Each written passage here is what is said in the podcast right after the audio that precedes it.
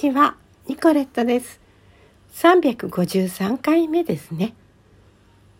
前回の続き、中途半端で終わりましたので、続きを読みたいと思います。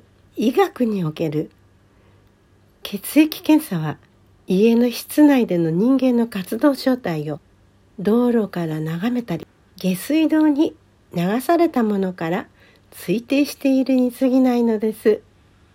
こう考えれば血液検査にのみに頼ると人間の活動性の判断を誤る恐れがあることにお気づきでしょう。人間の機能が人間の作った機械よりも優れていることはよく知っておられると思います。例えば人間の脳細胞の働きを人工頭脳と比べてみてください。人工頭脳の得意とすることは二進法程度です。要するに、簡単にイエスとノーの決まったことにしか反応できないのです。世の中には、例えば健康についても、簡単にイエスとノーのみで解決しないことが多いのです。これらに対応するのが生物の脳の働きの程度の高さなのです。それはやはりどんなに早く計算できる人工頭脳よりも感度が良いと言えるのです。だから機械に頼りすぎて検査ばかりに心をとらわれるととんだ誤信をすることになるのです。検査で知り得る情報は生物の出す全情報のほんの1億分の1にも達していないことに気づいてほしいと思います。残念ながら、医者といえども神様ではありません。普通の人と同じくらい欲張りですし、見えっ張りでもあります。こちらの方法が能率よく採算にも合うと聞けば、そちらに傾きますし、機械を使った診療が流行だと聞けば、それに遅れまいとする。しかし、患者は人間であることに変わりはありませんし、それを治す医師も同じく人間です。医は人術なり、医者は患者のしもべである。という言葉は失われつつあるかに見える医者と患者を結ぶヒューマンな関係を何度も何度も振り返らせてくれる古くて最も新しい名言でもあると私は信じます。さて、私が考えるいい医者とは何かについてまとめてみます。一言で言えば、人間の五感をフルに活用して患者を診察し、診断し、治療できる医者だと思います。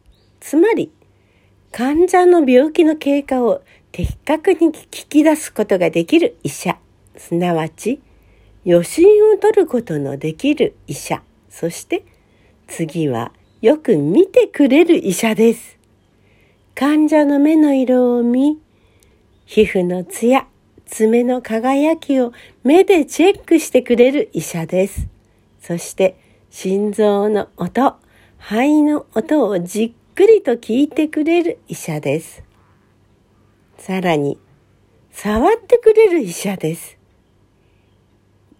脈を触れ、心臓を触れ、腹部を触り、腸、肝臓、腎臓の働きを感じ取ることのできる医者です。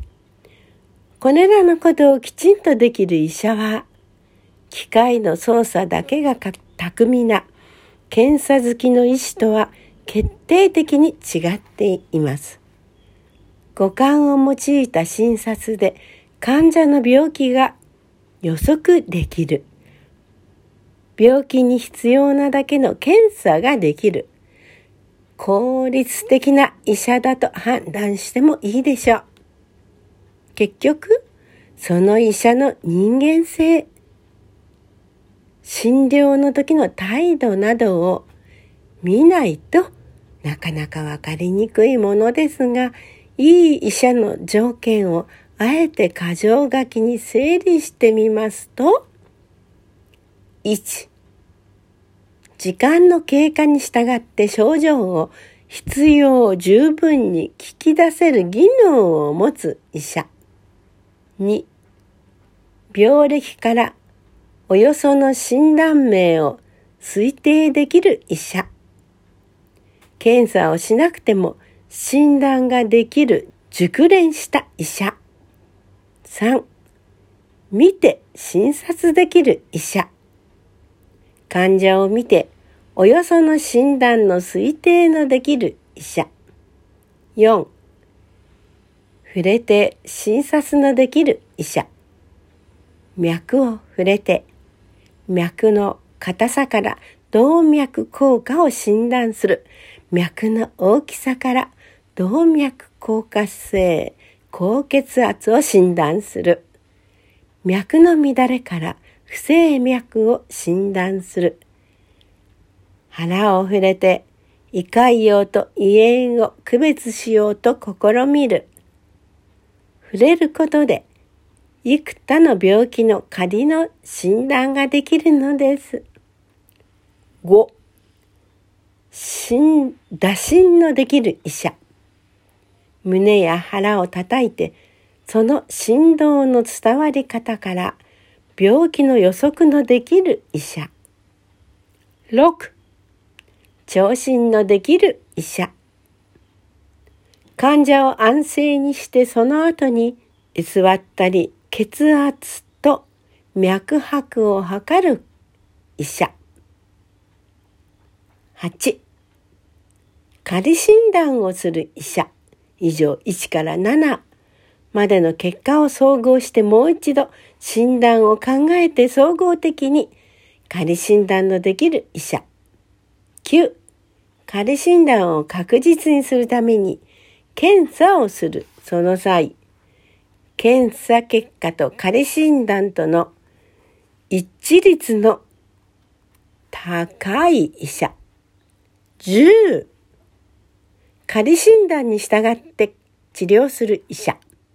仮診断で治り、仮診断が正しい診断になる確率の高い医者などが挙げられます。医者はあくまで患者のためにのみ存在するものです。